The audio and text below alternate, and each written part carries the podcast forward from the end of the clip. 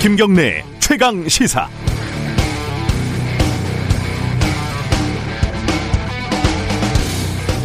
어제 제가 어, 장례식에 갔었습니다. 요즘은 장례식도 웬만하면 잘 안 가는 분위기죠. 어, 제 가족 장례식이어가지고 어, 갈 수밖에 없는 상황이었는데 가보니까 진짜 사람이 없더라고요. 화는 가득한데 말이죠. 어, 고인 중 고인의 자녀 중 한 명은 어, 미국에서 귀국을 했는데 코로나 음성이 나왔지만 자가격리 중이라 임종도 보지 못하고 장례식장에도 나올 수 없었습니다. 몇 안 되는 문상객들도 어, 너무나 확실한 거리두기를 하고 있어서 조금 외로운 느낌 이런 느낌도 들었습니다. 조용히 육개장에 밥을 말아먹고 꾸역꾸역 입에 넣고 돌아왔습니다. 요즘 드라마나 영화 같은 걸 보면요 사람들이 바글바글 모여가지고 뭐 춤추거나 뭐 축제를 하거나 이런 모습이 나오면 그렇게 낯설 수가 없습니다. 아무 일도 아닌 것처럼 악수하고 포옹하고 외국 영화에서 막 볼키스하고 이런 걸 보면 깜짝깜짝 놀랍니다. 와 저래도 되나? 우린 저렇게 살았었구나. 금요일 오늘 같은 날에는 삼겹살에 소주 한잔 하면서 왁자지껄 떠들고 2차로 을지로 골목에서 수백 명의 인파 속에서 노가리를 안주 삼아서 500한잔 부딪혀야 사는 맛이 느껴졌잖아요. 그 소중한 일상을 회복하기 위해서 우리가 이렇게 발버둥을 치는 거 아니겠습니까? 2.5단계 강화된 거리두기가 진행된 이번 주에 보면은 코로나의 태풍에 의사들 파업에 복장 터지는 전광훈 씨의 개변에 끊이지 않는 정치권의 가시도친 언설, 의혹, 논란, 논쟁.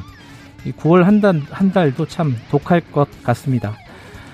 오늘 정치 쪽 이야기를 오프닝으로 다 썼다가 지워버렸습니다. 금요일이라 이 말씀을 드리고 시작하고 싶었습니다. 일주일 고생하셨고요. 우리 꽤 잘하고 있습니다. 9월 4일 금요일 김경래 최강 시사 시작합니다.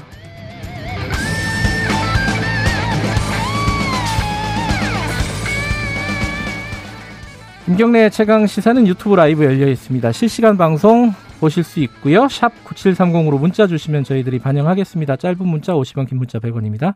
스마트폰 콩 이용하셔도 좋고요. 어, 오늘 1부에서는요. 미래통합당이 여러 가지로 좀 바뀌고 있죠. 어, 당명도 바뀌었고 어, 김종인 비대위 체제가 100일이 막 지났습니다. 관련 소식 그 국민의당 김수민 홍보본부장과 얘기 나눠보고요. 2부에서는 한국판 뉴딜 펀드를 조성한다고요? 어, 이게 좀 궁금하신 분들이 있을 겁니다. 기획재정부 어, 김용범 1차관과 함께 얘기 나눠봅니다.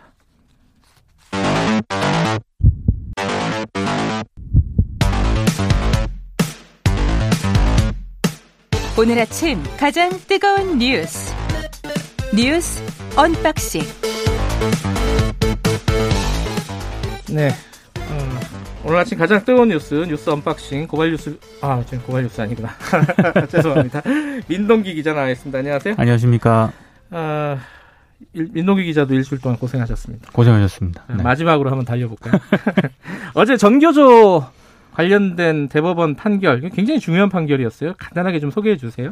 그 정부가 전교조에 법의 노조 통보를 한 것은 위법하다 이렇게 대법원이 판결을 했습니다 예, 전교조가 법의 노조 통보를 받은 지 약 6년 10개월 만에 나온 대법원 결론인데요. 네. 박근혜 정부 때인 2013년 10월 24일 당시 노동부가 해직 교원이 조합원에 포함돼 있다는 이유로 전교조에 법의 노조 통보를 했습니다.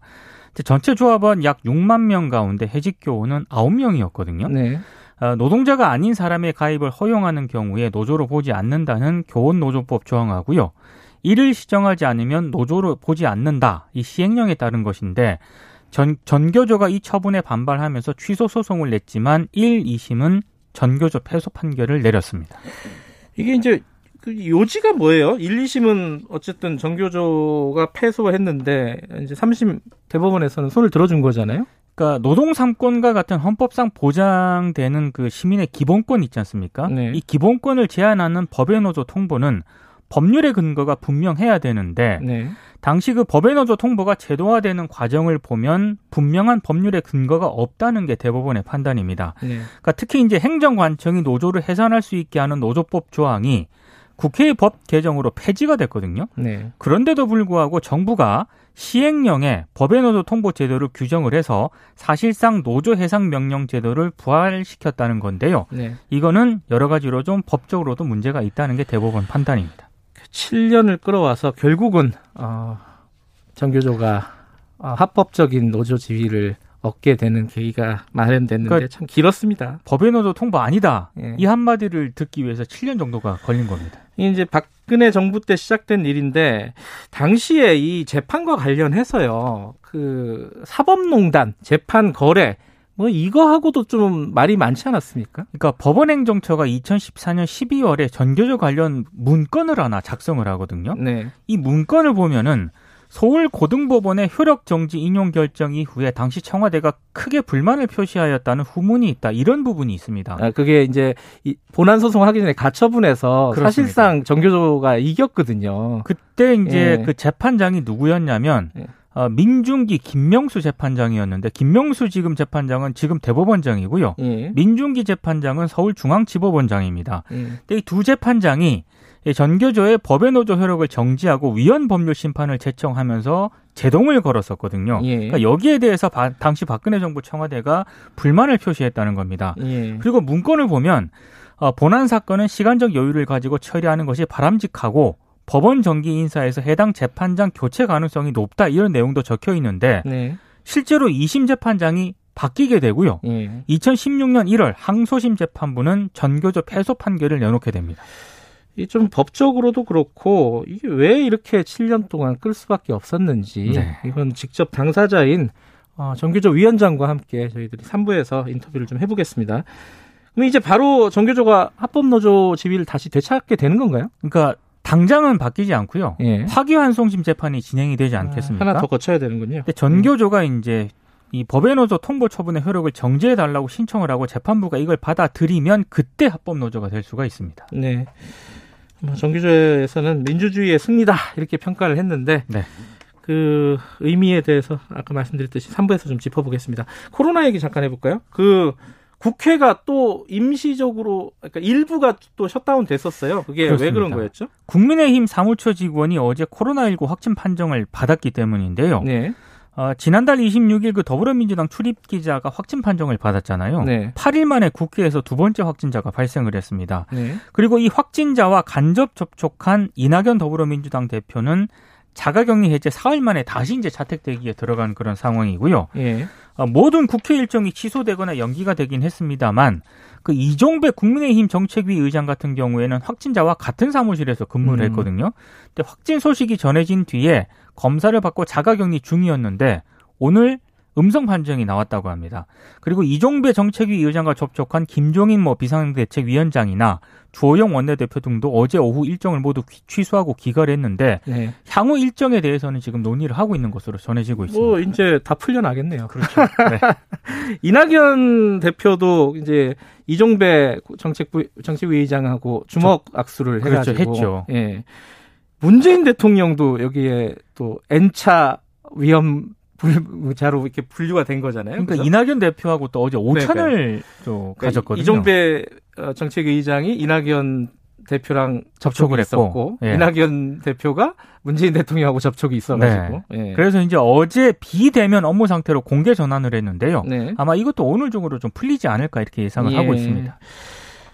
대통령까지 어, 위험했네요, 사실. 아, 그죠? 굉장히 위험했죠. 예, 아찔한 상황이었는데 다행입니다. 그 네. 이종배 정책위 의장이 어, 음성 판정을 받아가지고 그렇습니다. 심정을 듣고 싶네요. 김정인 어, 비대위원장이죠. 비대위원장이 국민의힘 어, 기자 간담회를 열었는데 어떤 내용이 있었어요? 어제 이제 국회에서 비대면 온라인 방식으로 기자회견을 했거든요. 취임 100일 기자회견이었죠. 네. 예. 근데 그 기자회견에서 안철수 국민의당 대표에 관한 질문이 네 번이나 나왔습니다. 좀 좀- 짜증을 내시더라고요. 어, 좀 불쾌했었던 것 같아요. 네. 그래서 아니 국민의힘 기자회견인데 왜 안철수 씨에 대한 질문을 많이 하는지 이해가 가지 않는다 이렇게 얘기를 했고요. 음, 안철수 대표가 어떤 생각을 갖고 정치 활동을 하는지 알지도 못하고 네. 알 필요도 없다 이렇게 좀 예, 불만을 좀 음. 나타냈습니다. 내 얘기해라. 왜 자꾸 안철수 그렇죠. 얘기를 하냐. 그 얘기인 것 같습니다. 예. 뭐 연대설 연대 완전히 선을 그었다고 볼 수도 있는 건가요? 그러니까 이- 국- 김정인 위원장의 화법이 참 어려워서 어떻게 어제는. 조금 직설적으로 얘기를 한 것 같습니다. 예. 그러니까 국민의힘에 들어와서 후보가 되는 게 유리하다고 판단하는 분들이 있다면 음, 우리 당에 입당하라 이렇게 얘기를 했거든요. 들어와라. 그러니까 들어와라 이런 얘기인 음, 것 같습니다. 우리 뭐 당대당 뭐 합당 이런 거 생각 안 하고 있다. 그렇습니다. 어. 예. 하고 싶으면 들어와라. 네. 다만 이제 당 일각에서 반발하는 목소리가 좀 나왔는데요. 예. 장재원 의원이 자신의 페이스북에 음. 아니 반문 진영 전체가 연대도 힘이 모자랄 판에 갈라치고 선 긋고 문을 걸어 잠근다면 국민의 힘이 아니라 끼리끼리의 힘으로 전락할 것이다. 또 이렇게 비판을 또 하기도 했습니다. 아, 본인 당의 이름을 본인이 패러디하는 이런 상황이고.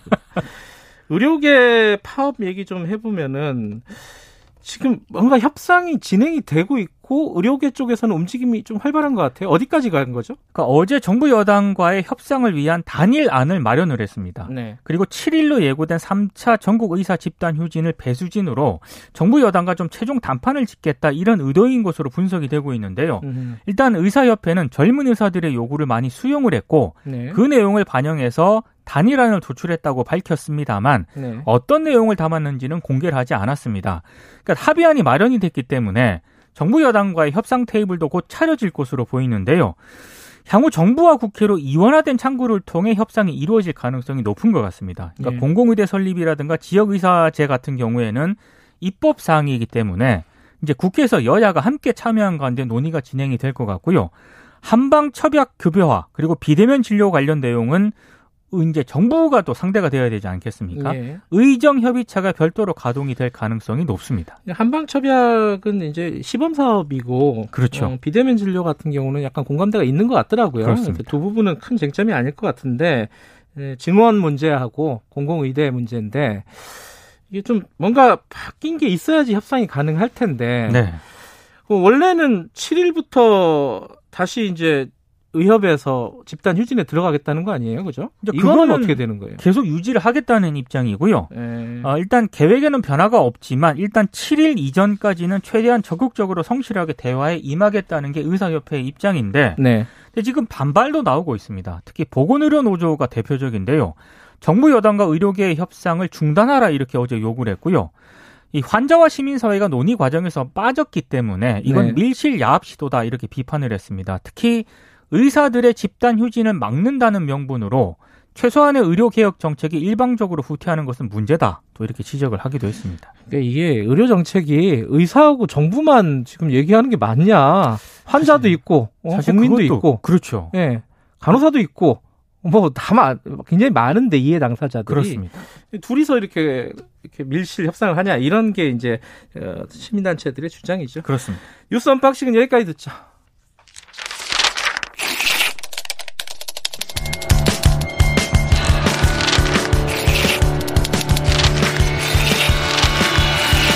민동기의 저널리즘 M.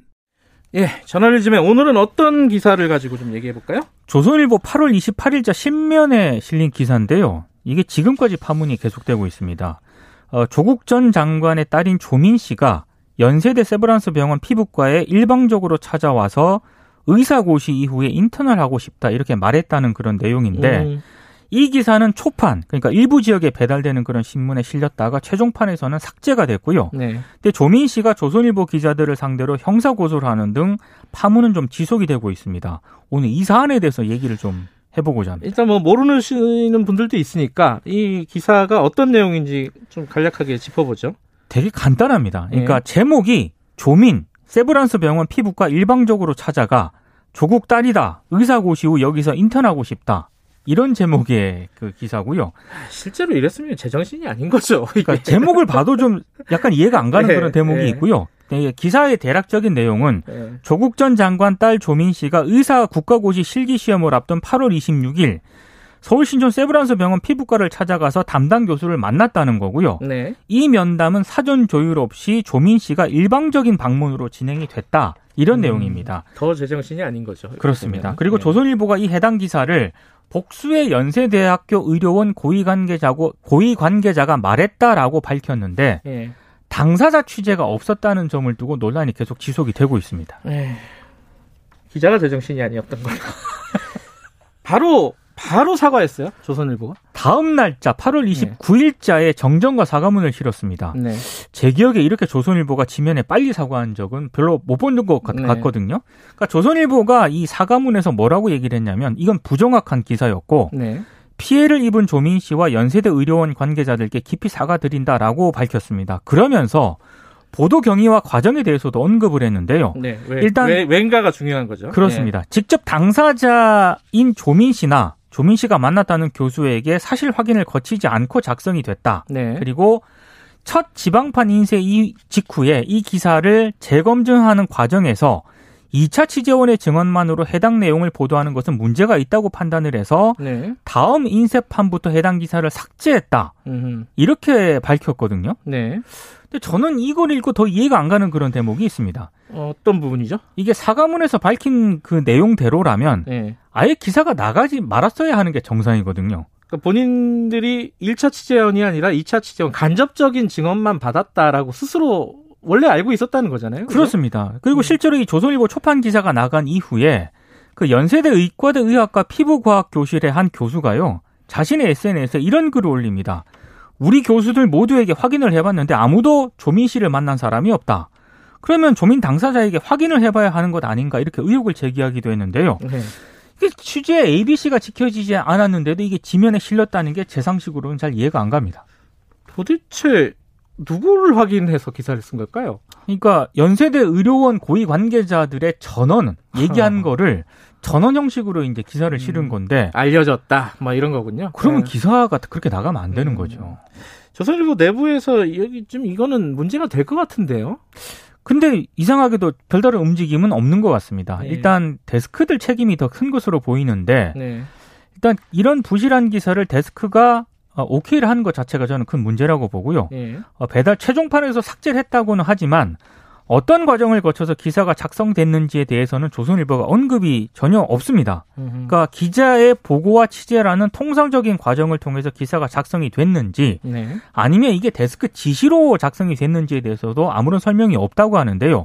미디어오늘이 조선일보를 취재를 했거든요. 네. 근데 조선일보 데스크가 오보를 낸 기자를 크게 질책했다고 지금 하던데 이거는 좀 유체이탈 합법이 아닌가 싶습니다. 본인 책임인데 사실은 아, 데스크가 이거를 네. 내보낸 게 더 문제가 아닌가 싶거든요. 이제 기자들이 취재를 하다 보면은 정보 보고라는 걸 하잖아요. 그렇죠. 그러니까 기사화 하기는 아직 좀 읽지 않았고 확인이 안 됐지만 이런저런 정보들이 떠돌아 다닌다. 네.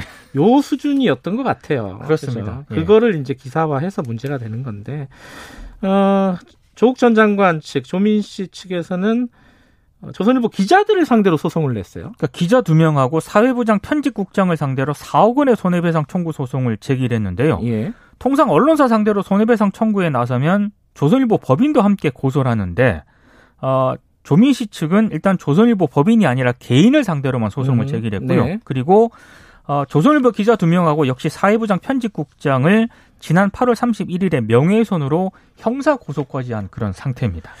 알겠습니다. 이참 언론계 또 하나의 흑역사를 기록을 했네요. 제가 봤을 때 올해 최악의 보도 가운데 하나가 되지 않을까 싶습니다. 여기까지 듣죠. 고맙습니다. 고맙습니다. 저널리즘 M 고발 아니 죄송합니다. 민동기 기자였습니다. 김경래 최강 시사 듣고 계신 지금 시각은 7시 38분입니다. 최강 시사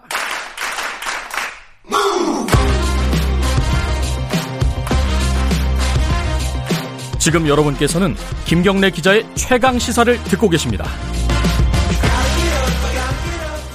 네, 김경래 최강 시사 듣고 계십니다.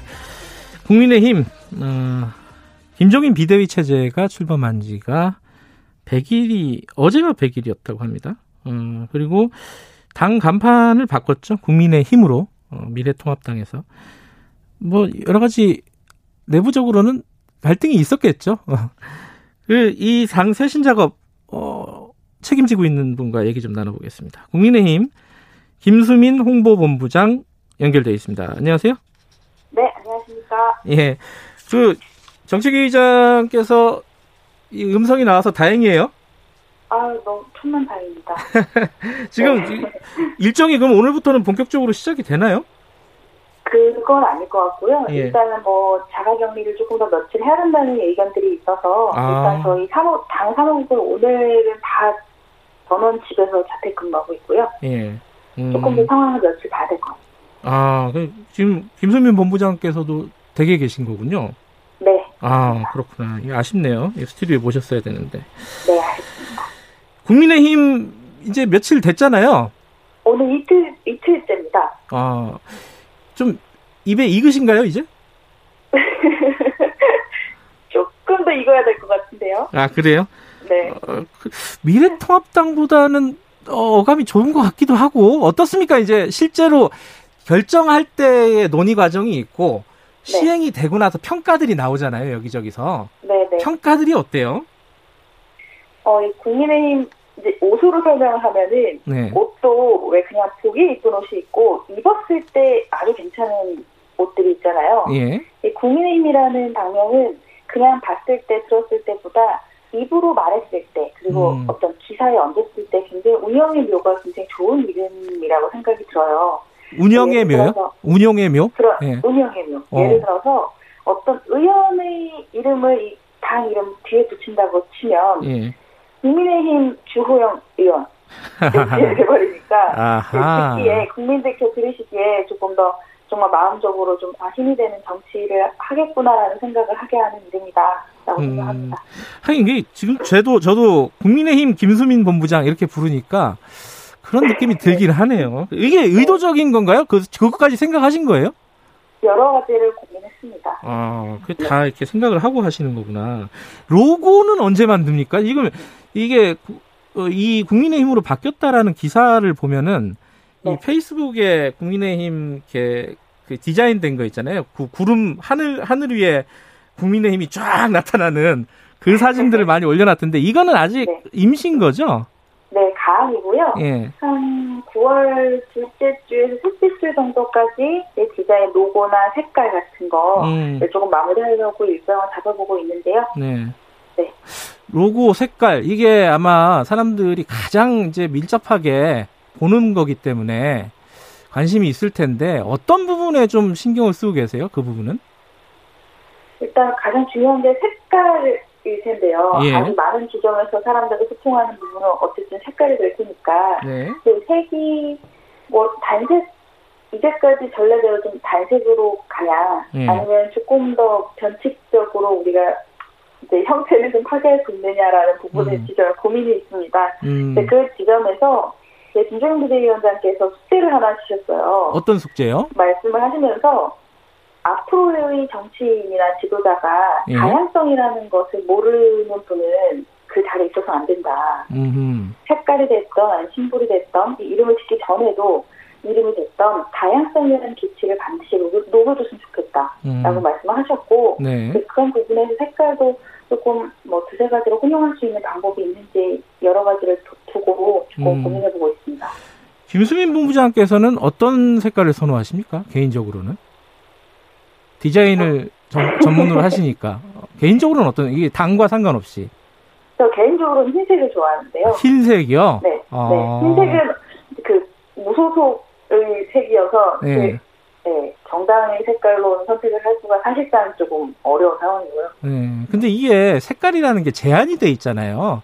그렇죠. 물론 이제 조금씩 농도라든가 채도라든가 이런 차이는 있겠지만은 네. 기본적으로 사람들 눈에 들어오는 색깔은 저 빨간색이냐, 파란색이냐, 뭐 하얀색이냐, 까만색이냐 이런 거잖아요. 네, 맞습니다. 그게 다 한 번씩 돌려가면서 썼단 말이에요. 다른 당도 그렇고 그이 그렇죠. 뭐 미래통합당 전신들도 다 이렇게 색깔들을 돌려가면서 썼는데 네. 그 중에 또 선택을 해야 되는 게 이게 고민일 것 같아요. 그렇죠. 어차피 디자인이라는 거는 네. 새로운 걸 만드는 게 아니고 음. 익숙한 걸 낯설게 하는 작업을 디자인이라고 하기 때문에 네. 저희가 어떤 빨간색을 다시 쓰는 일이 있어도 예. 그 빨간색 기존의 어떤 되게 이념적으로 병두되어 있는 느낌 말고 네. 조금 더 새로운 그 탈이념적인 지평을 열 수 있는 그 새로운 느낌을 줄 수 있게 하는 좀 음. 방법을 고민을 해보고 있는 터여서 굉장히 좀 어렵네요. 음. 근데 이제 그 약간 삐딱하게 보는 시각 이런 말씀을 좀 드리면은 네, 이게 어, 국민의힘이 영어로는 People Party, People Power Party잖아요. 네 그죠? 맞습니다. 국민의힘 People Power. 근데 People Power 그러면은 보통 미국의 뭐 흑인 인권 운동이라든가 우리 네. 같으면은 뭐 민중 항쟁, 뭐 6.10 항쟁이라든가 뭐 최근에 박근혜 대통령 전 대통령 탄핵이라든가 이런 걸 이제 People Power라고 많이 부르잖아요. 네. 근데 그게 미래통합당 그러니까 지금 국민의힘의 색깔과 맞는 뭐 작명인가 조금 음, 남의 이름을 갖고 온 거 아니냐 이런 느낌도 좀 드는 사람 든다고 얘기하는 사람이 있어요. 어, 그런 말씀 해주신 분들 계십니다. 예.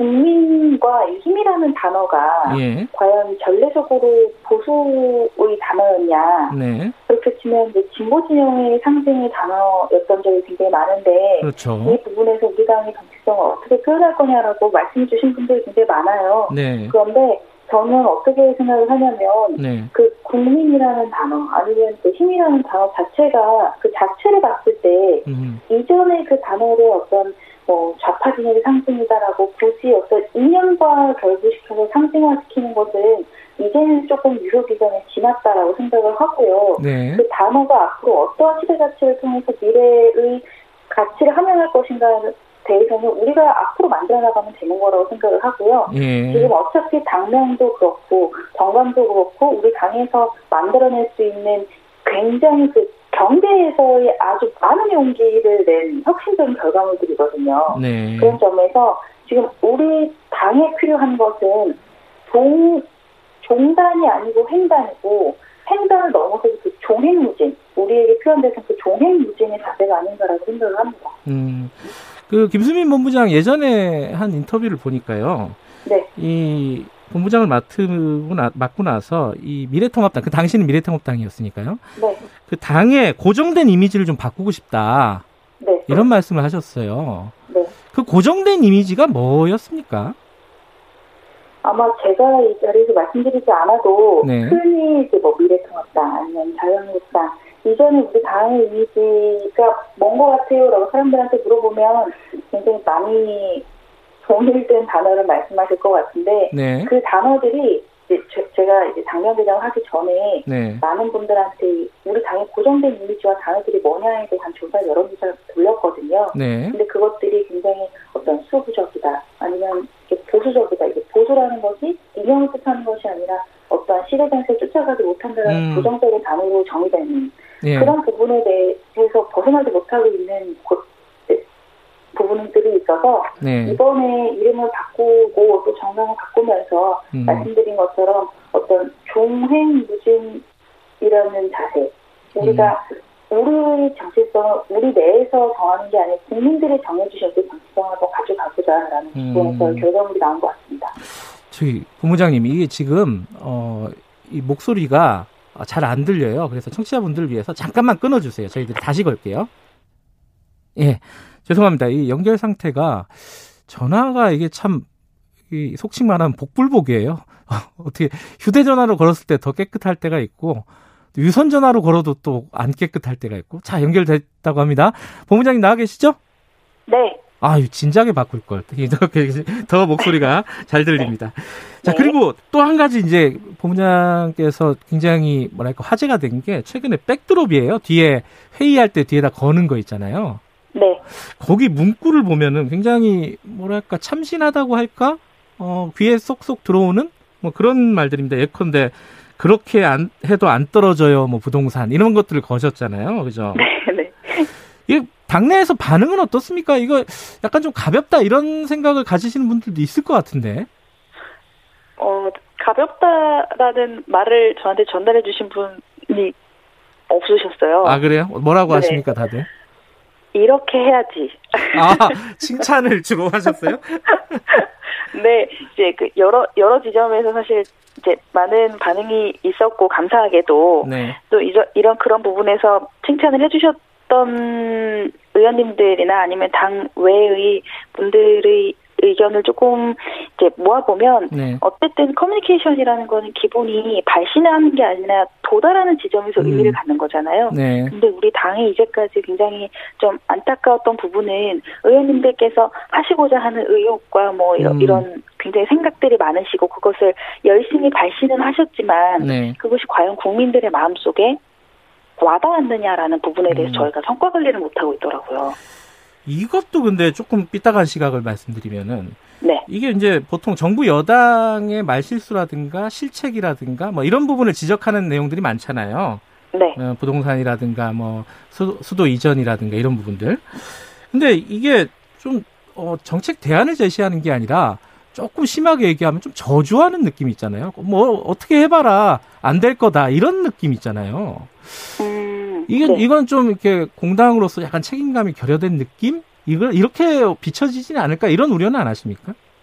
방금 말씀하신 그 저희가 예. 어떤 여당이나 정부를 향해서 질문을 던진 형식은 7월 달에 국민의 질문이라는 시리즈로 나갔던 거고요. 7월에요. 그러니까 저희의 질문이 아니고 국민들의 댓글을 저희가 보고 그 댓글을 백도어로 달았던 것입니다. 아, 예. 그리고 8월 달에는 방금 말씀하신 것처럼 그럼 우리 우리의 대안은 뭐냐? 음. 국민의힘의 대안은 뭐냐라고 음. 했을 때 지금 그때 한참 이제 수혜가 굉장히 피해가 커서 국민의 피해를 최소화하는 것이다라는 음. 백드롭으로 갈면서 8월 달에는 음. 국민의힘 그러니까 저희 당이 앞으로 해야 될 일에 대해서의 문구를 넣는 백드롭을 음. 진행을 했었습니다.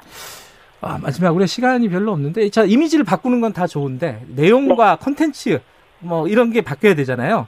바뀌고 맞습니다. 있다고 평가하십니까? 조금씩 아, 많이 나아가야 될 부분이 많은데요. 예. 조금 조금씩 뭐 의원들과 음, 어떤 우리 지지자들 음, 당을 사랑해주신 지지자들의 어떤 마음이 조금씩 바뀌고 있다고 느껴지고 앞으로 네. 가야 될 점이 많다고 생각합니다. 예. 그 국민의당은 고려 안 하신 거예요? 이름 지으실 때? 전혀 생각 안 하셨습니까? 여기랑 좀 문제가 될 수도 있다? 혹은 여기를 배려해서 좀 만들고 싶다? 이러는 거? 기본적으로 정치인의 마음을 뛰게 하는 거는 국민이 되어야 되고요. 예. 그런 부분에서 이제 뭐 비록 유사성이 있다라는 이야기는 음. 이제 공감을 안 하는 것은 아니지만 네. 우리가 어떤 차별화된 정치적 활동을 하는 부분에서는 충분히 저희가 음, 이제 차별점 만들어 나갈 수 있다고 생각합니다. 알겠습니다. 고맙습니다. 아까 전화가 잠깐 끊어져 갖고 조금 짧았네요. 예, 아쉽습니다. 여기까지 듣겠습니다. 네, 감사합니다. 네, 국민의힘 김수민 홍보본부장이었, 본부장이었습니다. 어, 의협하고 민주당이 최종 합의 타결됐다는 내용이 들어왔는데, 이거는, 어, 좀 자세한 내용 들어오면 자세히 말씀드릴게요. 1부 여기까지 하고요. 잠시 후 2부에서 한국판 뉴딜 펀드 자세히 알아봅니다.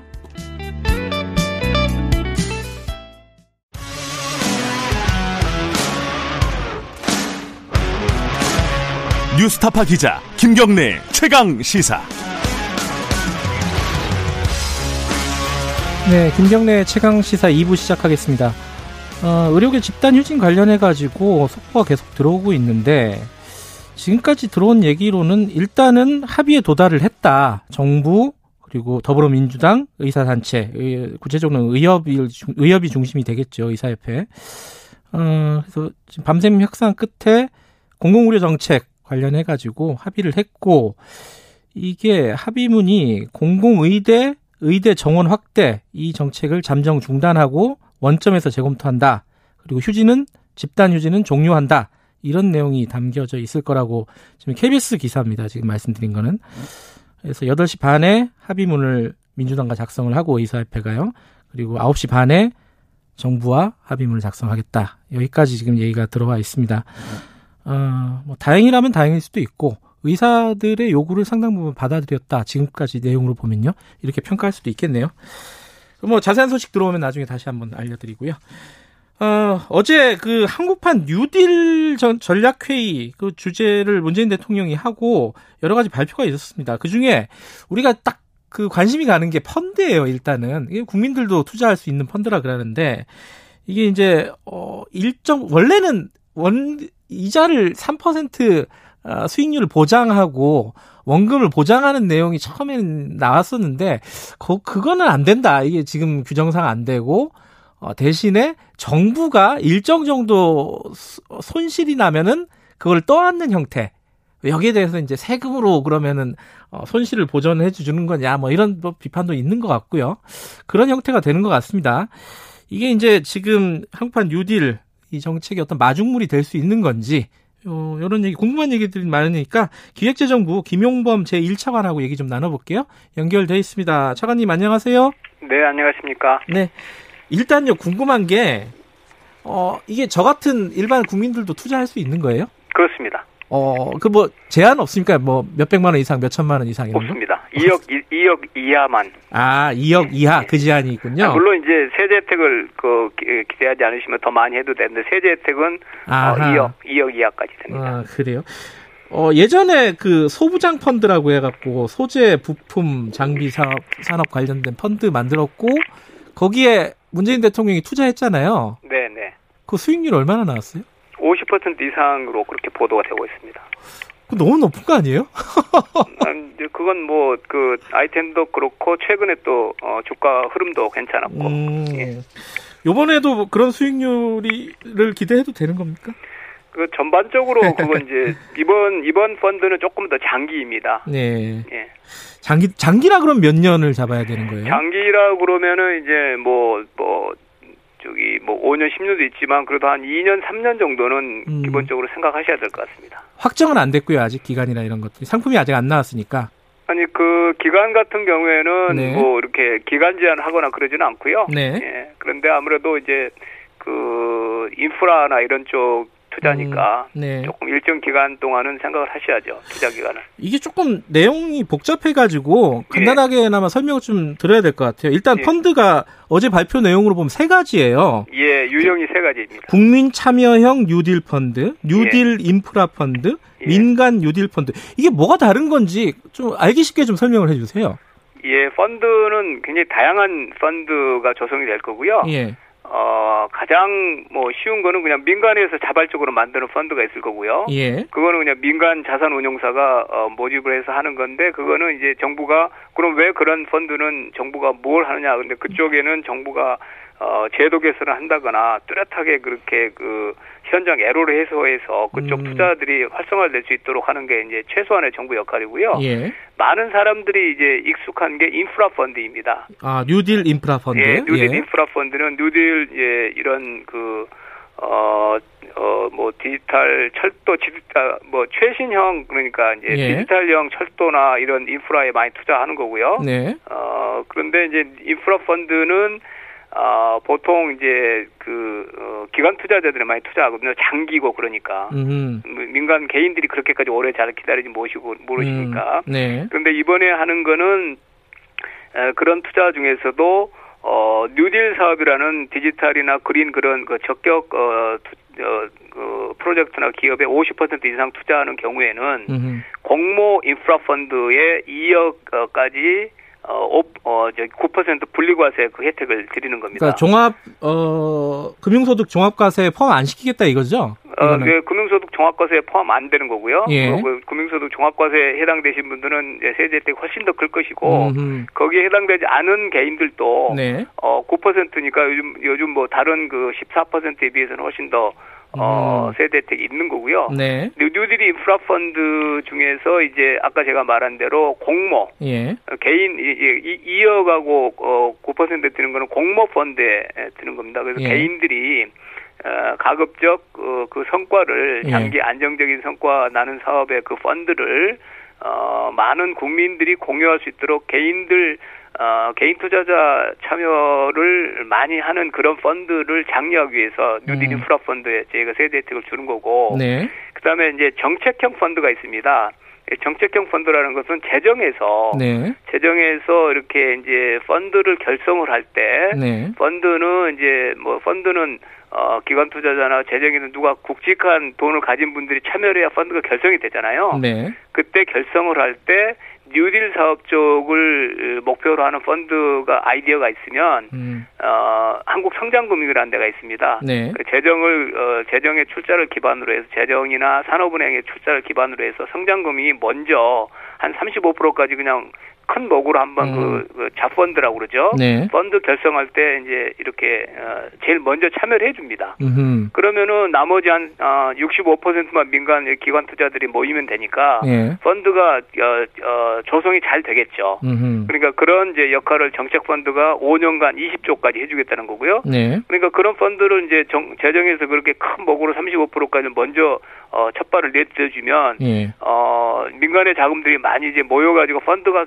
굉장히 많은 펀드가 형성이 아, 조성이 될 거고 예. 거기다가 하나 더 있는 게 이 재정에서 어, 정책형 누 참여하는 펀드에 대해서는 10%까지는 예. 그 펀드가 이제 자펀드들이 막 투자를 하잖아요. 예. 그 10%까지 손실을 후순위로 재정에서 먼저 그 음. 안 떠안게 됩니다. 네. 그러니까 그 어, 수십 개 수백 개 펀드가 조성이 돼 쉽게 조성도 될 거고 네. 그 조성된 펀드들이 구체적으로 투자를 해서 손실이 날 수도 있잖아요. 네. 손실이 나면 10%까지는 정부 어 재정과 산은에서 출자한 목에서 먼저 음. 이제 손실을 어, 떠안기 때문에 예. 뭐뭐 뭐 투자라는 거 10% 손실이 날 수도 있지만 예. 이게 이제 프로젝트고 뭐 디지털이고 요즘에 이제 이런 그 그, 저, 인프라나 이런 데 투자하기 때문에, 네. 아, 손실이 뭐 저희는 그렇게까지 뭐 이런 일반적인 그, 그 주식 사는 것과 좀 다르기 때문에, 네. 손실이 그게 그, 저기, 안정적으로 설계할 수 있다고 보지만, 그래도 만에 하나 어, 손실이 나더라도, 음흠. 그 손실이 10%를 넘지 않으면은 재정과 그 산원이 투자한 게 먼저 이제 손실을 안 하니까, 예. 일반 투자자들은 훨씬 더 안전하게 음. 보호가 되는 겁니다.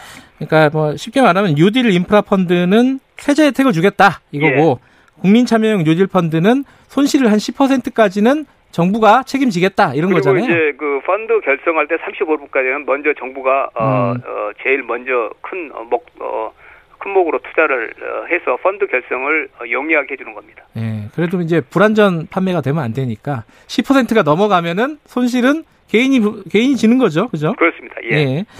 그 부분은 좀 유념해서 보셔야 될 것 같고. 근데 이게 그 전에도요. 예를 예. 들어 뭐 박근혜 정부 때도 예. 통일 펀드 이런 이름이 있었고 예.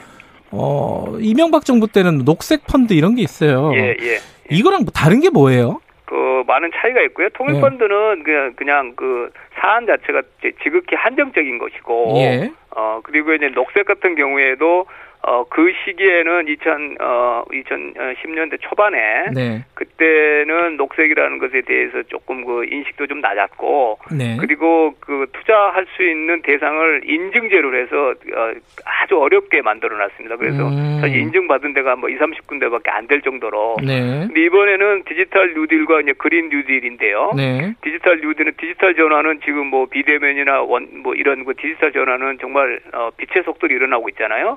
네. 그리고 사실 뉴딜 프로젝트 아니더라도 디지털 뉴딜은 뭐 지금 뭐 바, 저 어떤 그뭐 어, 인터넷이나 5G나 이런 것들은 굉장히 많은 그 어, 투자가 일어나고 있는 거고 네. 그린도 사실은 지금은 기후 변화 이런 투자들이 음. 에, 신재생에 우리나라가 좀 늦은 편이지 다른 나라에서는 어 뭐 기후 변화 투자 이런 것이 지금 아 음. 아주 어 제일 적기에 지금 네. 일어나고 있는 거고요. 예. 그다음에 뭐 잘 아시겠지만 일반 그 대규모 어 지금 어 펀드들도 어 ESG라고 그래 가지고 환경이나 네. 지속 가능한 발전이나 좋은 지배 구조나 뭐 사회적 가치나 네. 뭐 이런 그 어, 저희 가치 투자를 하는 쪽을 스스로 지금 투자자들이 요구를 하고 있습니다. 네. 그래서 이번에 이제 디지털이나 뉴딜 같은 특히 뉴, 그 그린 뉴딜 같은 게 그런 그 쪽이 맞거든요. 그래서 음. 시대적 흐름이 어 시대적 흐름에 맞는 그런 그 설정을 돼 있고 그다음에 디지털과 그린 뉴딜 그 프로젝트나 사업이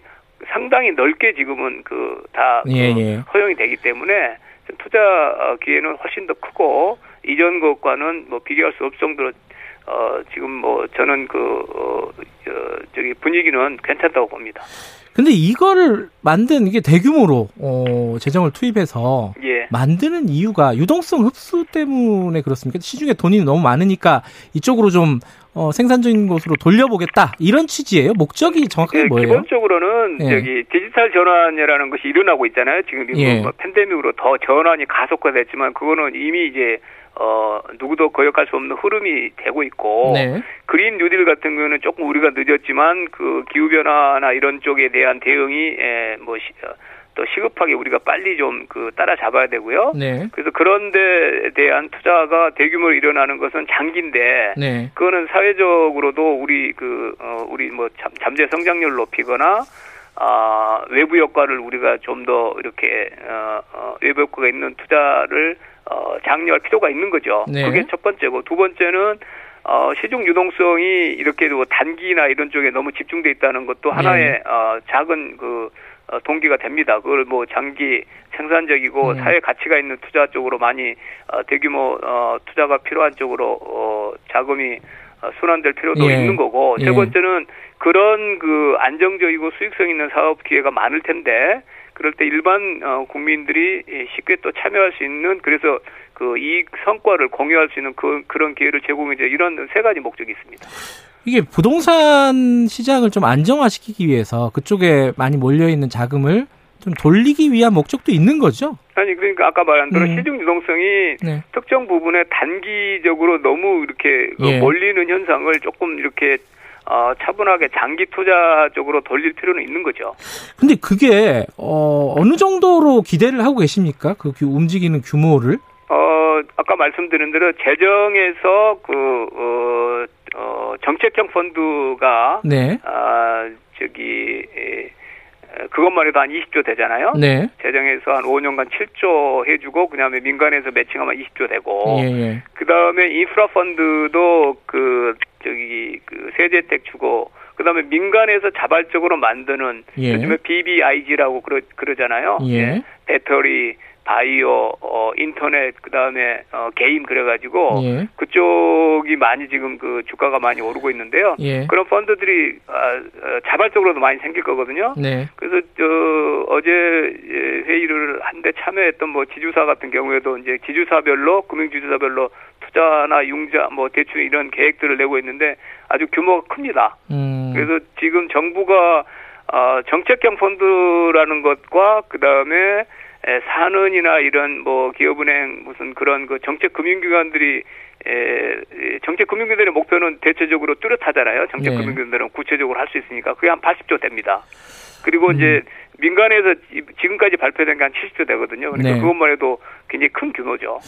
근데 이제 지금 구체적으로 근데 그 펀드들이 어느 기업에 뭐 예컨대 이제 뭐 사람들이 많이 하는 네이버, 카카오 뭐 이런 데 투자를 하는 건지 어디에 투자를 하는 건지 이런 것들은 아직 뭐 구체적으로 나온 건 아니죠. 아니 저희 이제 그, 그 세제 혜택이 주어지기 네. 때문에 예. 그 세제 혜택을 받을 수 있는 쪽을 지금 저희가 법이나 시행령에 이제 규정 작업을 하고 있는데요. 네. 기본적으로 아까 말한 대로 뉴딜 프로젝트, 네. 그다음에 뉴딜 관련 기업 이런 네. 쪽에 이제 예, 그 투자를 할 수 있는데 굉장히 넓습니다. 예를 음. 몇 가지 들어주면 예. 뉴딜 관련 민자 민자 사업들이 있습니다. 예. 수소 충전소를 구축한다거나 네. 뭐 학교나 이 건물들을 이렇게 그 에너지 효율성을 높이는 그런 어, 사, 어, 뭐 그린 스마트 스쿨 같은 것도 있을 거고 예. 예. 그다음에 민자 사업 외에 뉴딜 인프라들이 있습니다. 음. 뭐 디지털 SOC 안전관리 시스템을 구축한다거나 신재생 에너지 시설을 구축 네. 뭐 이렇게 투자하는 데도 있을 거고 예. 그다음에 프로젝트가 있습니다. 뉴딜 관련해서 네. 저 가장 대표적인 게 수소 전기차 개발 프로젝트 등 예. 그래서 이런 그 디지털과 그린 뉴딜과 관련된 어, 어, 그 다음에 창업 벤처 기업들도 있을 거고, 예. 기업들, 기업들에 대한 그, 어, 투자가 되니까 뭐 주식 네. 인수도 되고, 채권 인수도 되고, 매장인 증권 인수, 대출, 뭐 다양한 형태가 알겠습니다. 가능합니다. 어, 2차 재난금 얘기도 나중에 좀 해야 되니까 그 간단하게 좀 여쭤볼게요. 이게 네. 근데 어 손실을 세금으로 메꿔준다. 예. 이게 좀 뭐랄까 기형적인 거 아니냐 경제 아닙니다. 논리에 맡겨야 되는 거 아니냐 아니, 이런 이게- 청취자분 질문이 있거든요. 예, 정책, 그러니까 뭐, 과거에 소부장 펀드도 그렇고, 예. 어, 코스닥 벤처 펀드도 그렇고, 예, 어, 사회적으로 좀 바람직한 투자에 대해서, 어, 세제 혜택을 주는 것은 뭐 저희가 정책적으로 많이 했습니다. 네, 아, 그리- 그리고 손실을 메꾸는 목적이 아니고 아까 말한 네. 대로 어, 투자자들에게 투자 기회를 제공하고 장기 투자를 장려한다는 그런 목적도 있는 거고요. 네, 그 다음에 메꾸는 건 아니고 재정에서 아까 말한 정책 펀드는 이런 장기형일수록 조성이 잘 안 됩니다. 사람들이 그렇게 예. 단기적인 그런 바로바로 이제 그 투자 성과가 나른 쪽에 아무래도 몰리게 돼 있으니까 예. 그래서 그런 어, 장기 그다음에 인프라 투자나 예. 어, 사회적으로 좀 가치가 있는 그런 장기 투자에 예. 대해서 장려하는 거는 뭐 세제 혜택을 줄 알겠습니다. 있고 예. 재정에서도 이렇게 그 재정 투자를 많이 했습니다. 그 정권 바뀌면 이 펀드들 다 찬밥되는 거 아니냐? 이건 어떻게 생각하십니까? 음, 이번에는 훨씬 그 오랜 기간 설계를 했기 때문에 그 다음에 제가 말하지만 시대적 흐름에 지금 네. 투자 흐름에 맞기 때문에 그렇게 단기적으로 뭐 저기 뭐 없어지고 그러지 않을 걸로 봅니다. 알겠습니다. 2차 재난지원금이요. 시간이 없어서 이거 간단하게 좀 여쭤볼게요. 네. 지금 보편적 전 국민에게 지급하는 게 아니라 어, 일단 선별적으로 어, 자영업자 소상공인 중심으로 지원하겠다 이렇게 인터뷰에서 말씀하셨잖아요, 차관님이.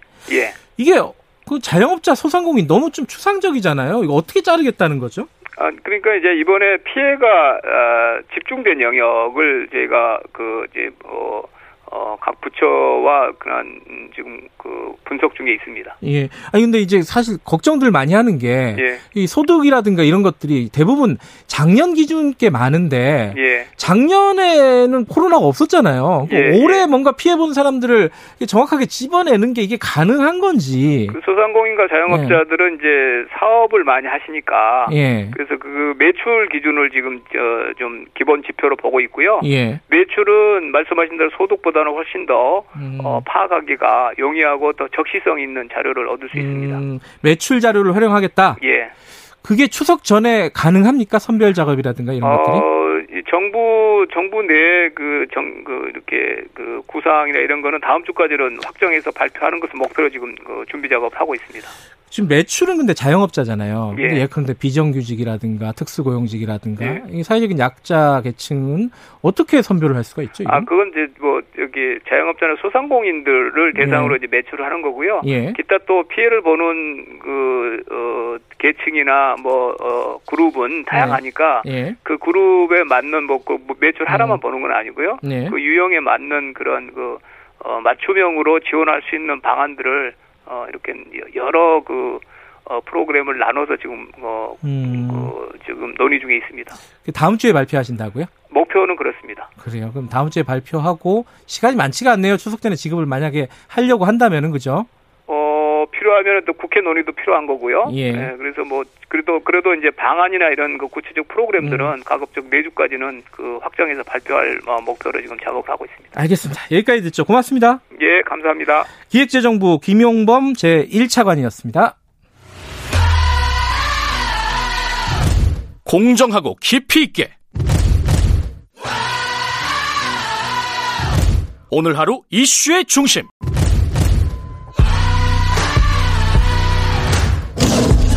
김경래의 최강 시사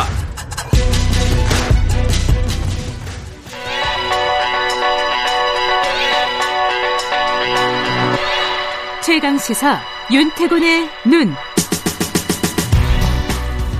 네, 의자 전략그룹 더모아의 윤태곤 정시 분석 실장 나와 계십니다. 안녕하세요. 네, 안녕하세요. 의사들 집단 휴진 관련해가지고 지금 새로 들어온 소식이 예, 제가 좀 반가운 있죠? 소식인데요. 예. 8시 30분에 이제 민주당 당사에서 민주당과 의사협회가 이제 합의문에 서명을 한다 그래요. 예.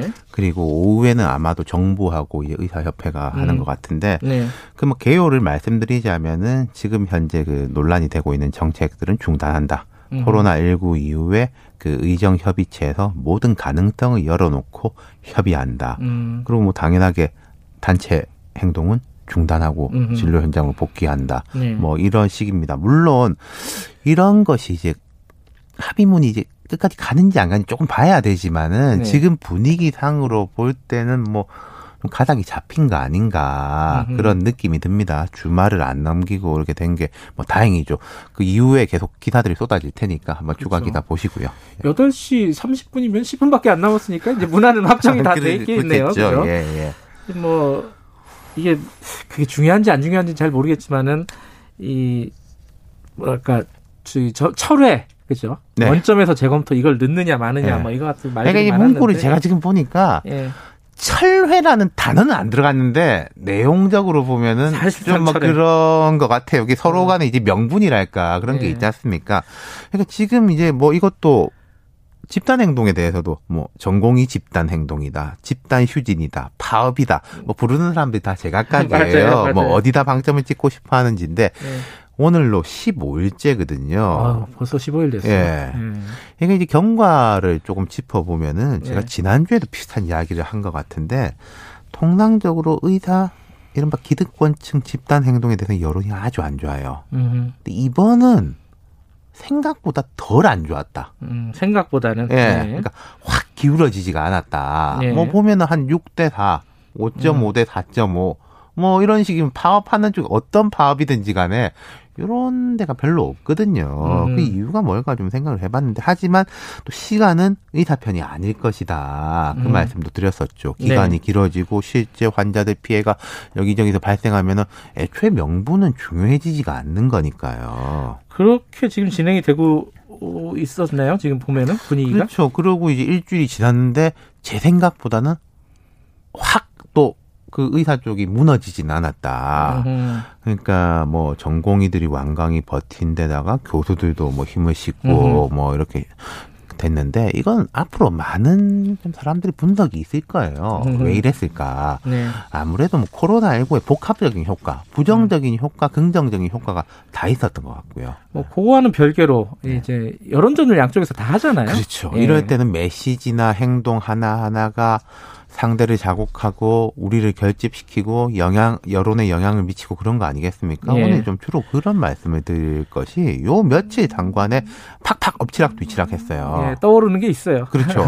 초기부터 짚어보면 정부 쪽에서 나온 것 중에 부정적이었던 게 공공의대 입학에 도지사가 추천한다. 음. 그게 아니라 시민단체하고 협의체를 꾸려가지고 한다. 음. 뭐 이런 것들. 나중엔 다 이제 부인을 예. 했지만은 예. 어쨌든 그건 그런- 정부가 예. 내놓은 거였으니까 복지부가 예. 그다음에 뭐 전공의 고발 논란, 엄단 이런 음. 단어 또 엊그제 보면은 뭐 서울대 그건 서울대 의대 교수 전체가 아니라 일부 연구진입니다만은 일부 음. 연구진에서 불과 몇 년 전만 해도 뭐 700명 필요하다 음. 공공의료 뭐 이런 이야기도 했었다 음. 이게 있었고 어제 그제 양쪽에서 다 하나씩이 있었던 거죠. 어, 일단 의사 쪽은 그거 말씀하시는 거죠. 공부 잘하느니 전교 뭐 수능이. 어쩌느니 네. 고 전교 1등이 네, 어쩌느니 1등급도 아니고 그냥 전교 1등. 그러니까 당신의 생사를 판가름질 중요한 진단을 받아야 할 때 의사를 고를 수 있다면 둘 중 누구를 선택하십니까? 라면서 선택지로 매년 전교 1등을 놓치지 않기 위해 학창 시절 공부에 매진한 의사. 음. 성적은 한참 모질하지만은 그래도 의사가 되고 싶어 추천제로 입학한 공공의대 의사. 이렇게 제시했어요. 네. 이게 1번, 2번만 해놨다는 게 뭐지? 3번도 있고 4번도 네. 있고 5번도 있을 텐데. 그러니까 이 의사들의 그간 의견에 대해서 아, 저 말에도 일리가 있는 거다라고 생각했던 사람들도 이 홍보물에 대해서 고개를 절레절레 예. 흔들었어요. 네. 아, 지금 이제 의사들에 대한 부정적 프레임이 주로 이런 거지 않습니까? 엘리트주의다, 음. 집단 이기주의다. 근데 이 홍보물은 그런 프레임을 그대로 강화시킨 거죠. 예, 예. 그래서 이제 부랴부랴 이제 뭐 홍보물을 내리고 원래 의도가 뭐 이게 아니었고 그렇게 되는데 음. 이 홍보물의 부정적 영향에 물타기 된 게 있죠. 이게 이제 어, 대통령의 페이스북 예. 간호사들 맞습니다. 격려하는 글. 예. 그러니까 여기에서 보면은 뭐 이런 구절. 장기간 파업하는 의사들의 짐까지 떠맡아야 하는 상황이 얼마나 어려우신가. 지난 폭염 시기 옥외 선별 진료소에서 방호복을 벗지 못하는 의료진들이 쓰러지고 있다는 안타까운 소식이 국민의 마음을 울렸다. 네. 의료진이라고 표현됐지만 대부분 간호사들이었다는 사실을 국민은 잘 알고 있다. 이런 부분이 그냥 간호사한테 감사하다 격려와 이제 위로가 아니라 결국은 이제 의사들을 이제 비판하기 위해 가지고 한 거 아니냐 이런 논란이 확 됐죠. 그러자 이제 뭐 고민정 의원이나 정청래 의원 등이 곡해하지 마라 대통령 감사의 메시지를 보냈을 뿐이다라고. 아, 그렇게 삐딱하게 뭐냐 네. 이런 거죠. 예. 못해. 근데 어제 발로 청와대에서 이 사실은 비서관이 이런 표현을 넣어가지고 뭐 음흠. 그렇게 됐고 대통령의 원래 의도는 그게 아니었고 뭐 그 청와대에서 그런 말이 나왔지 않습니까? 그러니까 의사 홍보물도 그렇고 뭐 대통령 글도 그렇지만은 이게 나의 의도도 중요하지만은 남이 어떻게 그럼요. 이거 밖에다 네. 얘기하는 거잖아요. 혼자 쓰는 게 그리고 이제 아니라. 거기다 대놓고 내 마음이 원래는 뭐 음. 그렇지가 않다라고 말을 해봤자 별로 소용이 없다. 특히 요즘 같은 이렇게 민감해 있는 그렇죠. 상황에서는 예. 그러니까 양쪽 다 오히려 이런 것들은 상대편에 도와주는 게 된 거죠. 그 전략적으로 봐도 이게 좀 손해 보는 행동들 아니었나. 그러니까요. 근데 저 그런 느낌도 들어요. 이 양쪽 다 스스로 아 이거 우리가 잘못했다 이런 거지 음. 않습니까?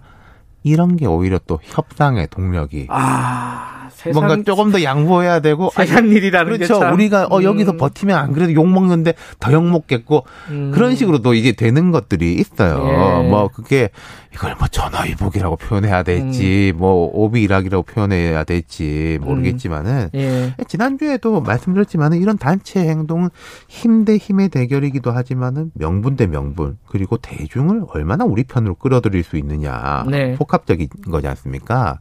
그러니까 우리가 흔히 이제 정치권을 보고 정치적이다, 정치적이다 이러는데 이런 것들이 현실 정치보다 훨씬 더 정치적인 거예요. 음, 음. 네. 그리고 예민하고 그렇죠. 그 관리하기가 쉽지가 않죠. 네, 그리고 네. 이제 이런 거는 사람들이 항상 화날 준비가 돼 있는 것들이 있거든요. 음, 맞아요. 근데 그 화날 잘 준비가 돼 있는데 확 불씨를 던져주는 거죠.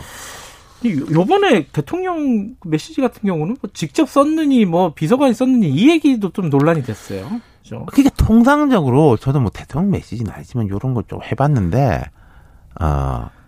이 협의를 하죠. 네. 그 이제 뭐 보스가 이런 이런 것에 대한 핵심적인 걸로 해가지고 이런 걸 하겠다라고 네. 하면 이 참모들이 좀 자료도 모으고 이렇게 해가지고 그럼 또 이제 최종적 컨펌을 받아가지고 예, 예. 올라가고 뭐 많이들 그런 식으로 될 겁니다. 대통령이 어떻게 그걸 일일이 다 한자 한자 다. 쓰겠어요. 회원들도 혼자 안 네. 썼잖아요. 이게 말이 안 되는 건데. 근데 예전에 요런 뭐 비슷한 시비가 붙었을 때, 직접 쓰신다. 뭐, 이렇게 했다. 그럼 뭐, 지금 이건 뭐, 어떻게 되는 거냐. 그러니까 이게 메시지가 한번 잘못 나가면은 엉뚱한 대로 불똥들이 막 튀는 음. 거거든요. 그러니까 이걸 이제 교훈으로 삼아서 봐야 될 것이 청와대나 뭐 의협뿐만 아니라 음, 다른 이해관계자들도 다 마찬가지입니다. 맞습니다. 교훈으로 삼아야죠. 네. 여기까지 듣겠습니다. 고맙습니다. 감사합니다. 윤태곤 실장이었고요. 1부 아 2부 여기까지고요. 잠시 후 3부에서 뵙겠습니다.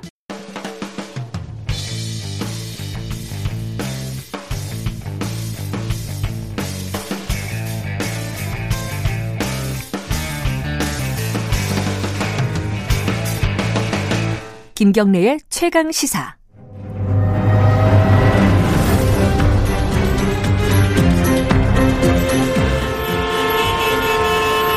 GPS가 연결되었습니다. 김경래의 최강 시사. 여의도 신호등. 네, 한 주간에 화제가 됐던 정가 인물을 집중 탐구해보는 시간입니다. 주간 인물 토크쇼 여의도 신호등 오늘도 두 분 나와 계십니다. 먼저 현근택 변호사님 안녕하세요. 네, 안녕하세요. 그리고 김태현 변호사님 안녕하세요. 네, 안녕하세요. 어, 오늘 이게 한 분씩 들고 오셨는데 어, 왜 이렇게 높은 사람들 다들 들고 오셨어요. 그 오늘은 훈훈하게 가기로 했습니다. 오늘. 아 이게 훈훈할까 과연? 네. 저는 아, 잘 모르겠는데요. 파란불이니까. 다. 네. 김태현 변호사님은 또 이렇게 약간 약간 반대로 갖고 오셨네. 아, 어, 저는 네. 이낙연 대표 파란불.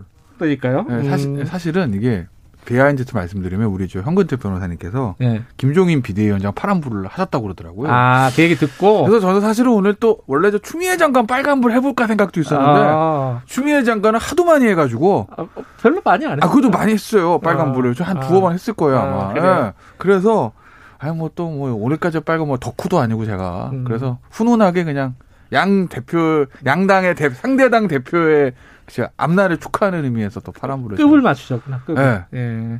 현근택 변호사님은 말씀대로 김종인 비대위원장 네네네.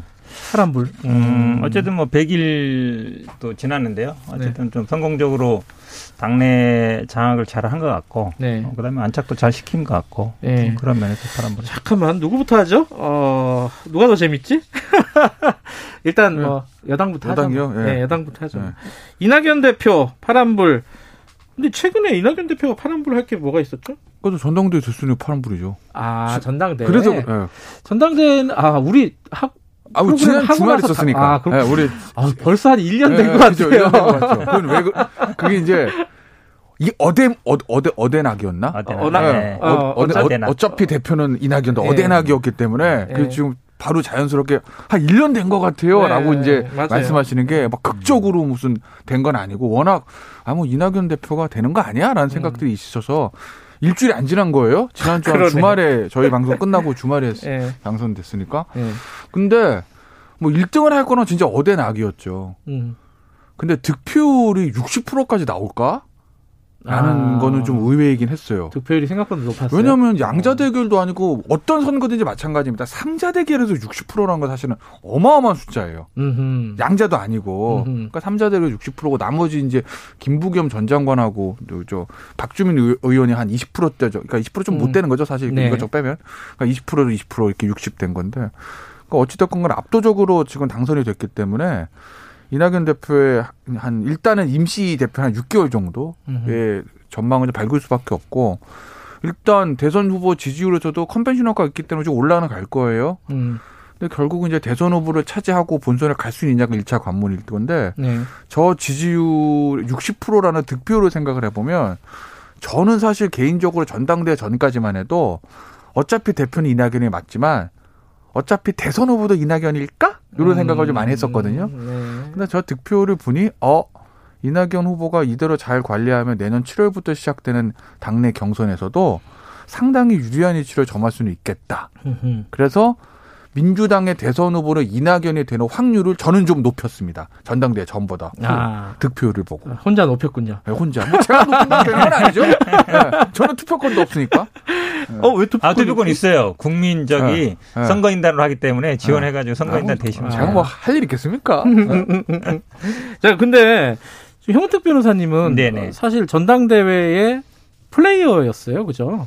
제가요? 아닌가요? 아, 저거 플레이는 아니죠. 아니 뛰는 뭐 분에 한 분을 도와줬던 예. 그러니까 예. 캠프에 계셨던 거잖아요. 네. 박주민 의원과 함께 일을 했는데 예상보다는 어때요? 박주민 의원은? 그래도 뭐 선전했다는 분위기예요. 선전했다? 왜냐하면 이제 대의원이라는 건 결국은 지역위원장이 선점하기 때문에 음흠. 조직표거든요. 근데 음흠. 이제 막판에 보니까 이제 영남 쪽에 대의원들이 많이 움직이더라고요. 아마 김부겸 의원 쪽으로 많이 움직여서 음. 어쨌든 뭐 대의원 표에서 많이 뒤졌지만 네. 일반 당원 여론조사, 국민 여론조사에서는 어, 뭐 2등은 했거든요. 네. 그런 면에서 본다 그러면 음 사실은 이제 박주민 뭐 개 생겼다 이런 얘기 하지만 뭐 전국적인 조직이라든지 정치한 지 얼마 안 됐어요. 음흠. 우리 김태현 변호사하고도 친한 사이예요. 그 박주민 의원이. 아, 그래요? 동기고. 예. 국대 동기. 아, 동기예요? 예. 아, 거의 뭐. 말도 네. 놓는 사이고 이런데 음. 정치 경력이 오래 안 됐잖아요. 음흠. 그리고 뭐 서울 출신이고 서울에서 쭉 살다 보니까 뭐 정치라는 게 꼭 그런 건 아니지만 이제 이낙연 대표 같은 경우 호남을 기반으로 하고 있고 네. 김부겸 전 의원 같은 경우 영남을 기반으로 하고 있다 보니까 네, 네. 이 사실은 처음에 우리 나올 때도 그걸 걱정한 거예요. 영혼한 구도로 간다. 음. 근데 사- 정말로 보니까 이 대의원이라든지 이런 분들은 쫙 그렇게 가더라고요. 음. 분석을 해보면 결국은 어, 어, 어, 그 기댈 것이 어찌 보면 여- 일반 여론이라든지 SNS 온라인 이런 거밖에 없는데 그거는 뜬구름 잡기잖아요, 약간 음흠. 그러다 보니까 이제 조직도 없고 지역적인 기반도 없고 정치 경도 잡다 보니까 좀 했는데 그래도 한 20% 정도 그 당내 음. 어쨌든 여론조사라든지 이런 거 얻은 걸 봐서는 뭐 향후 뭔가를 모색 할 수 있는 그런 음. 기반은 됐다라고 보고 있습니다. 근데 사실 이제 전당대회 끝나고 어 이제 당에서 이제 인사가 있었잖아요. 네네. 인사를 보면은 거기서 좀 눈에 띄는 게 뭐였어요? 이제 청와대의 뭐 배재성 아 배재정 정무비서관 그걸 이렇게 유심히 보는 사람이 있고 또 24세 최고 박성민 어, 최고위원을 와 이거 되게 되게 파격이다 이렇게 보는 사람 뭐 인선 중에 하나만 좀 어, 저는 이제 배재정 비서관은 저 이낙연 대표가 한 인사는 아니겠지만 어쨌든 배재정 정무비서관이 네.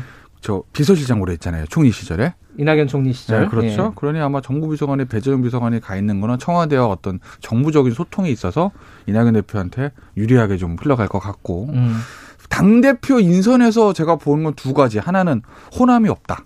아, 다 아. 당직자 인선에서요. 어허. 네, 호남이 없다. 부산 쪽이 많아요. 특히 음. 이제 최인호 의원을 예. 아마 어 갑자기 최인호 직책이 제가 생각이 안 나네. 지금요? 예, 아 지금 최인 최인호 의원은 아마 대변인. 예? 아, 수석 대변인 그죠? 수석. 수석 대변인. 음. 해서 이제 부산 쪽을 좀 강화를 한것 같아요. 그러니까 아무래도 이낙연 대표에게 호남의 이미지가 많으니 호남이 사실은 민주당의 주요 지지 기반이고 네. 호남에서 승리한 미 사람이 민주당을 결국에서 전당대회든 뭐 대선 후보든 승리하는 경우가 많긴 하죠. 노무현 전 음. 대통령도 그렇고 그렇긴 하지만 문재인 대통령의 정치적 기반이 부산이고 결국 부산 영, 영남을 공략해야 결국 대선에서 승리할 수 있다는 거를 생각을 해보면 네. 그래서 호- 이낙연 전 이낙연 대표가 본인은 어차피 호남의 기반을 가지고 있으니 예. 뭐 일종의 이낙연표 동진 정책이라고 해야 될까요? 그런 의미에서 아마 친문 부산 쪽의 인사들을 좀 당직계 많이 좀 등용한 것 같다라고 좀 보는 거죠. 그거 하나만 보고 얘기 끝 아닌 것 같고요. 이제 음. 사무총장 물론 박강원 저 사무총장이 뭐 지역구는 수원이지만 네. 원래는 이제 호남 분이거든요. 네. 전남 분이시고 음. 이번에 아마 이제 뭐 오영훈 비서실장은 물론 제주 지역구입니다만 오영훈 비서실장이나 이제 박강원 사무총장이나 최인호 수석 대변인 이런 분들은 아마 캠프에서 다 역할을 했던 분들이에요. 음. 말씀하신 것처럼 이제 박성민 최고위원 같은 경우는 이제 청년 대변인이 음. 했었는데 이제 공개 오디션을 해서 아마 선출을 했어요. 네. 아직 뭐 대학생이긴 하지만 저도 뭐 잘 아는 사이고 뭐 토론이나 이런 것도 해보고 우리 스피치 이런 것도 해보면 이렇게 토론 동아리 이런 걸 했다 하더라고요 대학교에서 그러다 보니까 굉장히 이제 정치적인 감각이라든지 토론이라든지 그게 굉장히 센스가 있어요. 음. 저는 뭐 젊, 젊어서 파격적인 인사 이런 것보다는 오히려 당내에서 좀 검증을 거친 인사다 보는 게 음. 맞다. 어제 이- 인터뷰를 했거든요. 네네네. 최고위원. 어, 말씀을 잘해요. 네. 예. 저 우리 당에서 어떤 일이 있었냐면 놀랬어요. 이게 사실. 토론 이런 거를 이제 학교를 개설했었어요. 네. 그럼 이제 주제를 하나 딱 주고 이제 1분 내 스피치 하는 걸 해봤거든요. 굉장히 잘해요. 음. 어, 잘하더라고요. 센스가 있군요. 센스가 네. 있어요. 네. 네. 자 그러면은 이낙연 대표가 아까 이제 대, 대권 얘기하셨는데 조금 더 점수를 더 줬다. 예전보다는. 요번, 예, 요번에 이제 전당대 네. 이후에. 근데 그 얘기 하셨다면서요, 우리 작가분한테. 이낙연 대표는 이제 엄중함을 좀 버려야 한다. 아 그거요. 네. 네. 어, 무슨 충고예요, 이거? 근데 그건 이런 거죠. 그러니까 결국은 이제 가장 강력한 후보는 이- 이재명 지사예요. 그렇죠. 이재명 지사보다 가지고 있는 강점은 뭐냐? 문제 저 죄송합니다. 이재명 이낙연 대표가 예. 당내 그래도 친문의 지지를 받고 있다라는 거. 음. 그냥 당내 친문의 지지. 그거를 이제 이, 저 이재명 지사는 민심으로 뚫고 가려고 그럴 거거든요. 네. 왜냐하면 사실 생각을 해보세요. 만약에 문재인 대통령의 지지도가 대선 후보 결정될 까지 한 60%, 70%, 50% 넘게 가고 결국 대통령이 낙점하는 사람이 누굴 낙점하든지 가서 본선 가서 민주당 후보 이길 수 있다라고 하게 되면 네. 친문 당원들이 우리가 대통령을 결정할 수 있어라는 생각을 가지고 그 사람들이 지지하는 후보가 본선 가고 본선에 승리할 가능성이 높겠죠. 그런데 현실적으로 다음 대선이 지난번 대선에서 문재인 대통령이 좀 쉽게 승리했던 거 먹고 one side 게임이 될 거냐 그렇게 보이진 않거든요. 누가 음. 될지는 알 수는 없죠. 굉장히 박빙의 승부일 거라고요. 음. 그러면 당심보단 결국 민심에서 앞선 후보가 최종 후보로 될 가능성이 높다는 왜? 야, 우리가 후보 만들면 뭐해? 결국 본선 가서 이겨야 되는데 이게 당원들 머릿속에도 있- 저 들어갈 수밖에 없는 거거든요. 그래서 아마 이재명 지사는 민심으로 당심을 뚫고 가려고 할 건데 그렇다고 보면 민심이 중요하다라고 보면 그러면 이낙연 저 당 대표가 이재명 지사 비교했을 때 민심에서 밀리는 건 뭐냐? 엄중하네, 엄중한. 그건 뭐냐? 정치는 답을 내야 됩니다. 여러 이슈가 있고 아젠다를 설정하고 아젠다를 본인이 끌고 가고 각각 이슈에 대해서 명쾌한 답을 주고 거기에다 해결책을 내놓고 물론 그 답이 100% 정답은 아니죠. 모든 사람을 만족시킬 수 있는 건 아니니까. 근데 이제 이낙 저 이재명 대표 같은 경우에는 아 죄송합니다. 이재명 지사 같은 경우에는 모든 이슈에 대해서 본인들의 선제적인 답을 내놓고 논쟁을 네. 즐기진 않거든요. 예. 근데 이낙연 대표는 사실 총리할 때도 보면 제일 많이 쓰는 게 엄중함. 음. 상황을 엄중히 지켜보고 있습니다. 엄중하게. 예. 또 상황을 엄중하게 지켜보다 상황 다 지나가잖아요. 네. 그러니 이제는 본인이 공세적으로 모든 어젠다에 대해서 본인만의 철학을 가진 어떤 메시라든지 정책 이런 답이 나와야 된다. 음. 그게 나오지 않으면 이재명 지사와의 어떤 그 대선 경선 싸움에서 쉽지는 않을 거다. 그래서 제가 음. 예전보다 당대 저 대선 후보가 될 확률을 높였다고 말했지. 아이 뭐 이낙연 대표가 그냥 대선 갈 겁니다라는 말은 아직은 저는 선뜻 나오진 않아요. 동, 동의하세요? 동의하는 게요. 왜냐면 사실 이번에 인선에 보면 보통 당 대표 정무실장 이런 분들은 이제 당직자들이 하거든요. 네. 그 다음에 뭐 메시지 팀장도 보통 당직자들이 하는 경우가 많은데 어, 이번에 메시 팀장은 언론사에 있던 분은 바로 임명했고 네. 정무실장도 현역 의원을 임명하셨어요. 음. 그런 경우가 많지 않거든요. 음. 그래서 아마 이제 대선을 염두에 둔 포석이다. 결국은 메시지를 좀 간결하고 확실하게 내야 된다. 음. 이번에 아마 당심을 얻은 건 맞아요. 60% 음. 얻었기 때문에.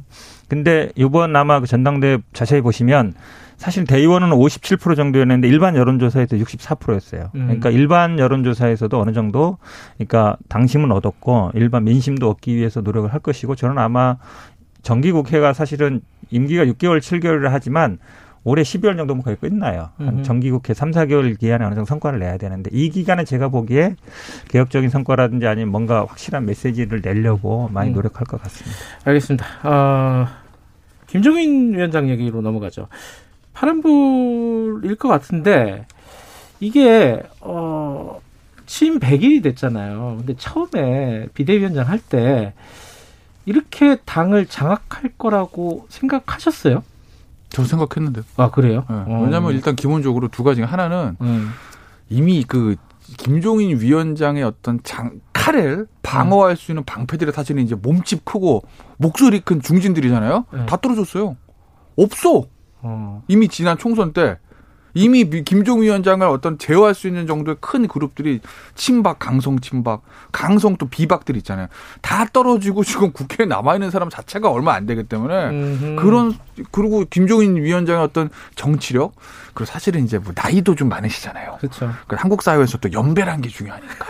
그 정치 경력과 정치력 그 연배에서 나오는 그 힘을 막아낼 수 있는 기득권을 가진 당내 세력이 있을까? 네. 애, 애초부터 시작자 전무했던 거죠.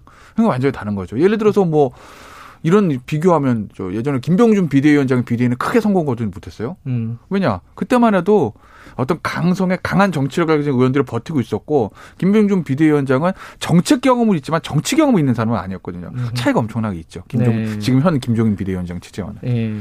저는 그래도 약간 의외예요. 의외다? 예. 네. 왜냐면 민주당 같은 경우야 물론 뭐 학교 다닐 때 학생운동 라인이라든지 386 라인이라든지 시민사회 시민운동 하면서 이렇게 어찌 보면 인간관계 형성돼 있어서 네. 거기서 다수 벗어나는 사람 그러니까 어찌 보면 이제 밖에서 영입해서 들어온 사람 말고는 대부분 옛날부터 알던 사람들이 많거든요. 네. 그러다 보니까 이제 어찌 보면 뭐 제어가 되는 부분도 있어요. 음. 근데 솔직히 미래 그러니까 어, 국민의힘 같은 국민의힘, 경우에는 네. 어찌 그 친이 친박이라든지 이게 굉장히 강하잖아요. 그동안 예. 개파도 굉장히 강했고 예를 들어서 뭐 홍준표 의원 같은 경우도 요즘 조용하다거든요. 되게. 음. 왜냐면 어, 그러네요. 네, 잘안 되게 보이네. 막 어. 어, 막 치받을 것 같은데 별로 안 그러잖아요. 네. 그러니까 당내 장악을 확실히 한 거죠. 그러니까 음. 처음에 비대위원장 될 때는 이게 뭐 전국회를 하느니 안 하느니 통과되느니 많이 했는데 예. 이번에 당명 바꾸고 정강 정책 할 때 보니까 90% 이상 단 찬성이에요. 그러니까 뭐 음. 거의 구- 혹시 당 아마 국민의힘에서 90% 이상 찬성 나온 경우 거의 없을걸요. 그러니까 음흠. 제가 보기에는 당내 장악은 거의 끝났다라고 음흠. 보는 게 맞는 것 같아요. 근데 좀 관심 있는 얘기들 중에 하나가 최근 나온 얘기 중에 이제 안철수 대표. 네.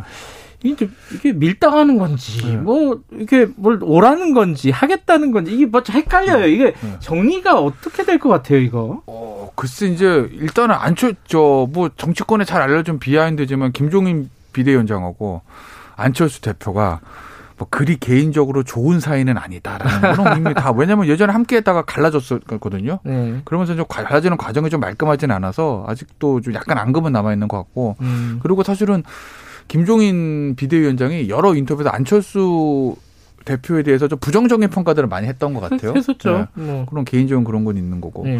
그럼 좀 결국 당내 역학 구도는 뭐냐?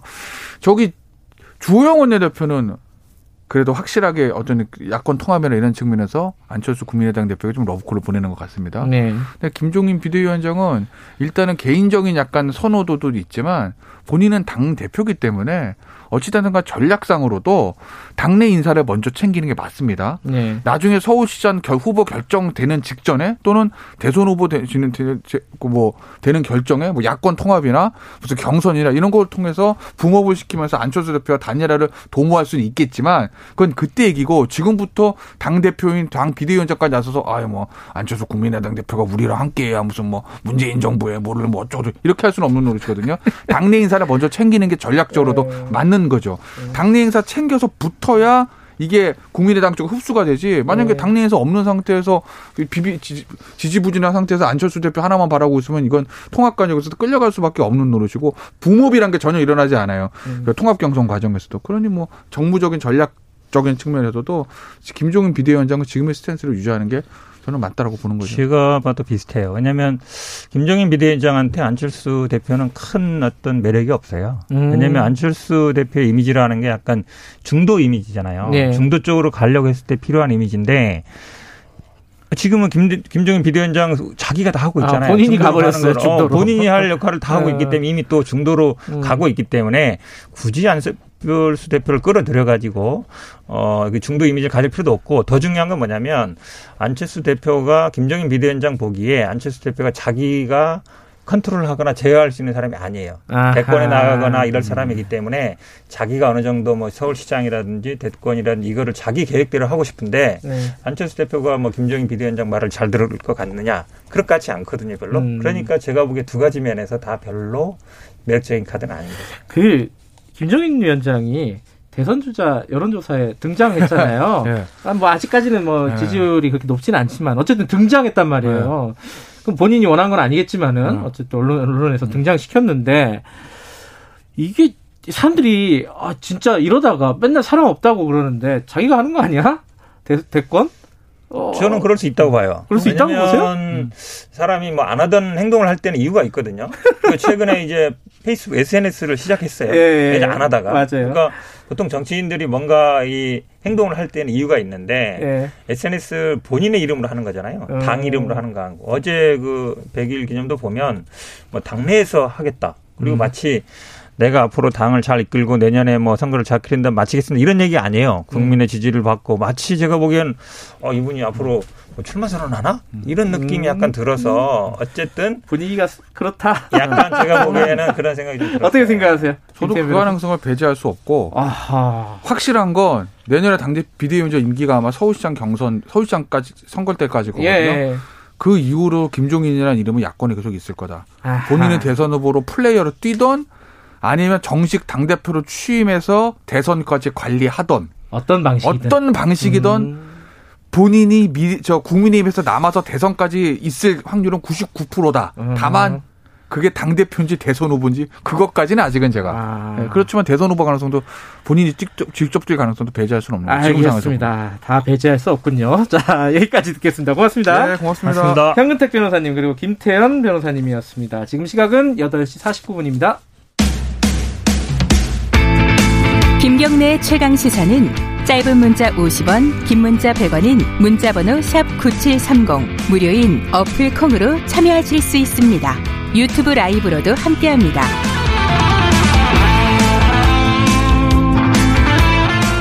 네. 2013년 전교조가 법의 노조 통보 처분을 받았는데 7년 동안 이게 소송이 진행이 됐습니다. 결국은 어제 대법원에서 법의 노조 처분은 무효다 이런 판결을 내렸습니다. 전교조 권정호 위원장 연결하겠습니다. 위원장님 안녕하세요. 네, 안녕하십니까. 네. 어제 많이 우셨어요? 어떻습니까? 심정이? 예, 조금 울었습니다. 아, 우셨어요? 네, 예. 많은 분들이 울기도 하고, 예. 또 박수도 치고, 만수도 부르고 했었습니다. 예상을 하셨나요? 예, 뭐, 어, 확정적인 것은 아니었지만요. 네. 어, 작년 이 사건이 전원 합의체로 회부가 되고, 네. 그리고 지난 5월 20일 날 공개 어, 변론을 하면서, 네. 사실은 이제 대법원이 이- 이게 굉장히 큰 사회적 쟁점이라는 걸 인식했다는 생각이 들었었고, 음. 그래서 기존의 판례를 바꿀 수 있다는 예상과 함께 기대를 하고 있었습니다. 그래서 어, 어제 판결이 그렇게 새서, 새삼스러운 건 아니었습니다만 네. 그래도 정말 기뻤습니다. 이게 이제 2013년도에 박근혜 예, 예. 정부에서요. 어, 예. 법의 노조 통보를 할 때 그 예, 이유가 이제 해고자가 노조원이다 이것 때문이었잖아요. 그죠? 예 그렇습니다. 몇 예. 명이었죠, 해고자가?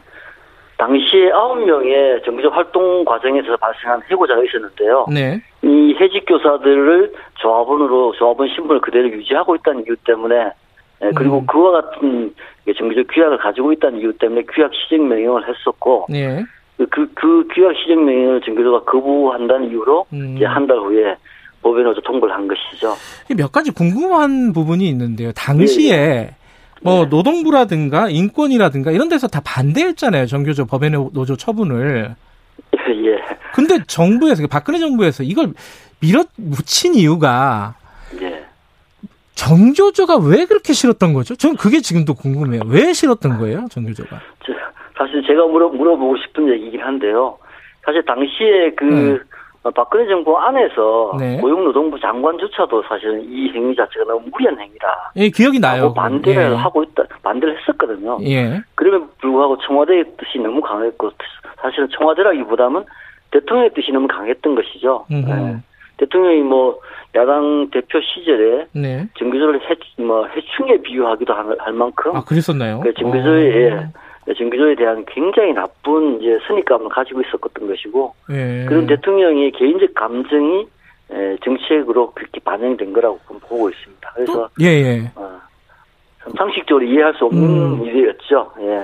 근데 또 하나 궁금한 거는 자, 이게 예. 본안 소송에서 1, 2심을 다 정교조가 졌어요. 예. 근데 3심은 지금 어, 압도적으로 어, 12명 중에 10명의 대법관이 어, 정교조의 손을 들어줬단 말이에요. 예, 예. 이게 왜 그런 거예요, 이거는? 사실은 이제 그 일반 국민들 잘 모르시기는 한데요. 네. 어, 본안 소송에서는 정규조가 두 번 패소했지만 네. 그 본안 소송이 있기 전까지 정규조가 입을 그 피해를 어, 임시적으로 좀 중단해 달라는 가처분 신청이 있었습니다. 네. 이 가처분 신청에서는 세 번이나 정규조가 승소를 했었거든요. 네. 그래서 이 법리 소송 그 공방에서 굉장히 치열한 법리 공방이 오갔고 네. 물론 이제 어, 본안 소송에서 일일이 지금 다 패소했지만 그 과정에서 사실은 이 정부적 법외노조화라는 문제가 네. 얼마나 비상식적이고 예. 국가의 폭력에 의한 것인지가 여론화됐다고 보여지고요. 음흠. 그 여론화되고 정권이 바뀌고 이런 사회적 환경이 바뀌면서 네. 최근에는 이제 이 교노조법이라든가 또는 노동조합법 이게 문제가 있다라고 지금 개정안이 지금 국회에 상정돼 있는 거 아닙니까? 네. 그럴 만큼 이제 사회적 분위기가 바뀌었고 이 사회적 분위기가 바뀐 것을 대법원이 어, 판결로 인정한 것이라고 저는 저희들은 그렇게 어, 생각하고 있습니다. 오늘 아침 신문을 보니까요. 일부 예, 신문에서는 대법원이 이렇게 자꾸 뭐랄까 정치적인 판단을 했, 한다 이런 비판도 네. 하고 뭐 진보적인 성향의 대법관이 많아가지고 편향된 판결을 내렸다 이런 식으로 예. 얘기하는 쪽도 일부 있더라고요. 여기에 대해서는 예, 어떻게 예. 생각하십니까? 사실은 그 정규적 법외노조 통보를 한 그 근거가 네. 노동조합법 시행령 구조 2항이라는 겁니다. 네. 여기 이제 어 뭐 예를 들면 이제 규약이 예를 들면 노동- 노동조합법이 요구하는 것에 어긋나거나 이렇게 할 경우에 법원노조로 통보할 수 있다 이런 조항이 이제 노동조합법 시행령이 있는데 네. 이 노동조합법 시행령 자체가 사실은 그 모법인 노동조합법에 근거가 없습니다. 이임 근거가 없습니다. 네. 사실 그래서 어제 판결에서 그렇게 어 이렇게 인용이 됐었지만 어 예를 들면 국민의 기본권을 제약할 때는 노동 기본권은 국민의 기본권이시죠.